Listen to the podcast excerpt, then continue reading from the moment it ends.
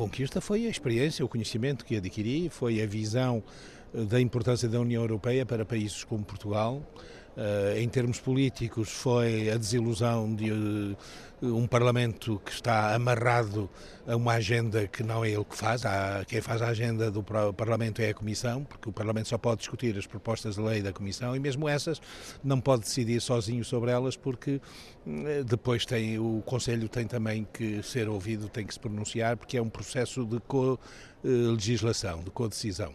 Depois é um Parlamento que faz muito espetáculo mediático, é um Parlamento que discute muito o que se passa nos outros países e pouco o que se, o que se passa na Europa, ou pelo menos não discute aquilo que devia discutir, nomeadamente a questão interna espanhola, eh, o que está a passar em Espanha é gravíssimo, é quase tão grave ou mais de alguns aspectos do que aquilo que se passa em outros países em que praticamente aqui todas as sessões eh, discutimos e debatemos. Quanto ao meu trabalho parlamentar, bom, eu não, não gosto muito de me pronunciar sobre o meu próprio trabalho, acho que isto devia ter sido feito pelos jornalistas. Durante cinco anos que cá estive, mas baseio-me muito na apreciação que entidades independentes fizeram, nomeadamente o MP Ranking, que tem uma avaliação, uma classificação dos deputados portugueses, onde eu estou classificado em terceiro lugar como o terceiro deputado português mais produtivo, depois de durante muito tempo estar em segundo lugar sozinho, sem nenhuma máquina especial, só com a minha capacidade de trabalho e com a minha dedicação, eu consegui um lugar de destaque entre os 21 deputados portugueses. É pena que isto não seja conhecido em Portugal e é pena que os eleitores sejam chamados a votar sem ter havido, sem que a imprensa e a comunicação social no seu conjunto tenha cumprido o seu papel de fornecer aos eleitores elementos que os levassem a fazer opções conscientes e não a votar pelas cores como tradicionalmente tem, tem, eh, tem votado. E é, e é, tudo isso que também o faz regressar, o bom e o mau que há na Europa. Eu,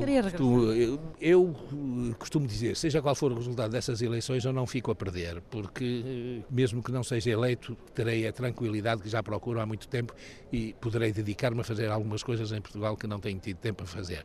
Agora, candidatei-me para poder dizer algumas coisas, para poder mostrar o que fiz, para, para que eh, as pessoas saibam eh, que estive aqui em representação efetiva dessas, dessas do, daqueles que me elegeram e sobretudo dos interesses, eh, dos interesses do país e portanto mas sente de alguma forma que precisa de limpar, entre aspas, a sua imagem junto do povo português? Eu nunca fiz nada que pudesse prejudicar essa imagem, mas a imprensa, a comunicação social em Portugal fez. Primeiro, quando eu disse quanto ganhava um deputado, coisa que tinha sido eh, religiosamente guardada como segredo durante décadas, caiu-me em cima. O culpado era eu. Então, se ganhas tanto, porque é que não dás o dinheiro aos pobres? Se estás incomodado com o que ganhas, eu nunca estive incomodado por ganhar bem. Eu estou incomodado é que um Parlamento pague essas quantias a deputados para representar um povo como o povo português e outros ainda piores, como no leste eh, europeu. Eu nunca disse que, que, que, não, se vive, não, se vive, não se pode viver com 4.800 euros por mês em Lisboa, que isso é um absurdo, é uma tolice, nunca disse isso. Portanto, eh, nunca houve informação verdadeira sobre o Parlamento Europeu. E é isso que pretende dar agora também durante a campanha? É isso que pretende suprir, essa falta de informação durante os cinco anos, porque assim os deputados não são todos iguais. Há deputados que trabalham e há outros que não trabalham. Há deputados que defendem o interesse nacional, outros que defendem o seu interesse e outros defendem o interesse dos partidos que o escolheram como candidatos. Eu, como não fui escolhido por nenhum partido, não tenho essa, essa dependência partidária. E acha que o voto que foi eh, depositado em si, nas últimas eleições, continua a ser um voto que as pessoas podem continuar a depositar? É, é, as pessoas que façam essa avaliação, sabe? Não se consegue avaliar assim? Não, nunca somos isentos quando avaliamos, ou por excesso ou por defeito, acabamos sempre por não ser rigorosos. É preciso um certo distanciamento para se ser objetivo. Eu estou tranquilo com a minha consciência. Eh, não fiz mais porque não podia, eh, fiz muito mais do que a maioria dos deputados portugueses em termos parlamentares, de trabalho parlamentar. Curiosamente, aquilo que, que mais me orgulho, orgulho-me de muitas coisas que aqui fiz, aquilo de que mais me orgulho é aquilo que foi uma derrota parlamentar, foi uma proposta minha que foi rejeitada, que foi uma proposta de reforma do Tribunal de Justiça da União Europeia.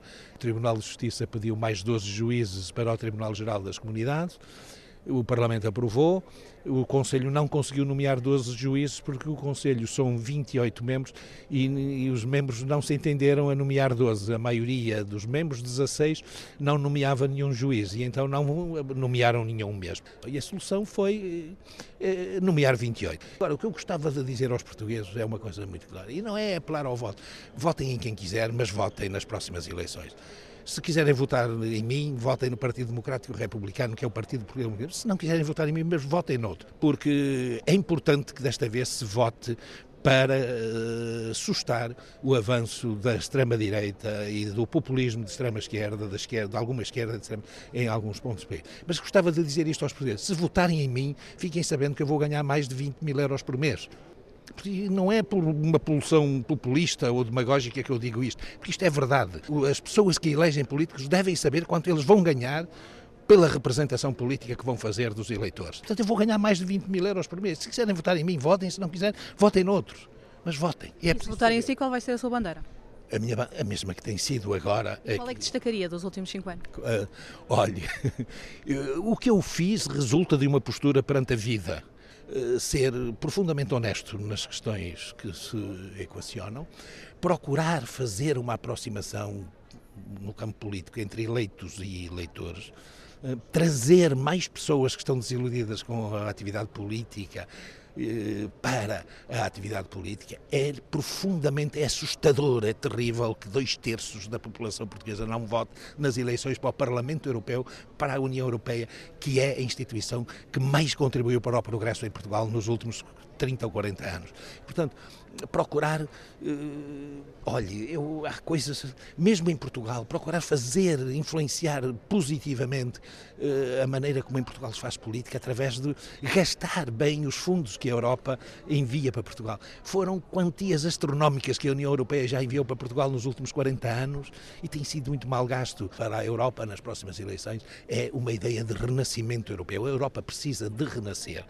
A Europa precisa de retornar aos valores fundacionais. Tal como há 500 anos a Europa regressou aos valores, recuperou os valores antigos, clássicos da Grécia e de Roma, é preciso agora voltar também aos valores que fundaram a, Europeia, a União Europeia, a ideia da Europa sobre os escombros da Segunda Guerra Mundial. É preciso fazer, reforçar o pilar social. Olha, é preciso criar um salário mínimo europeu, uma pensão mínima europeia, um rendimento social mínimo europeu. E depois é, o dinheiro dos fundos da União Europeia são gastos em Portugal, aqueles que não desaparecem na corrupção são gastos na, na, na, na compra de fidelidades políticas ou no eleitoralismo mais primário. Isto que se passa com os passos sociais em Lisboa, os passos de transporte em Lisboa e no Porto, envergonha Portugal na Europa.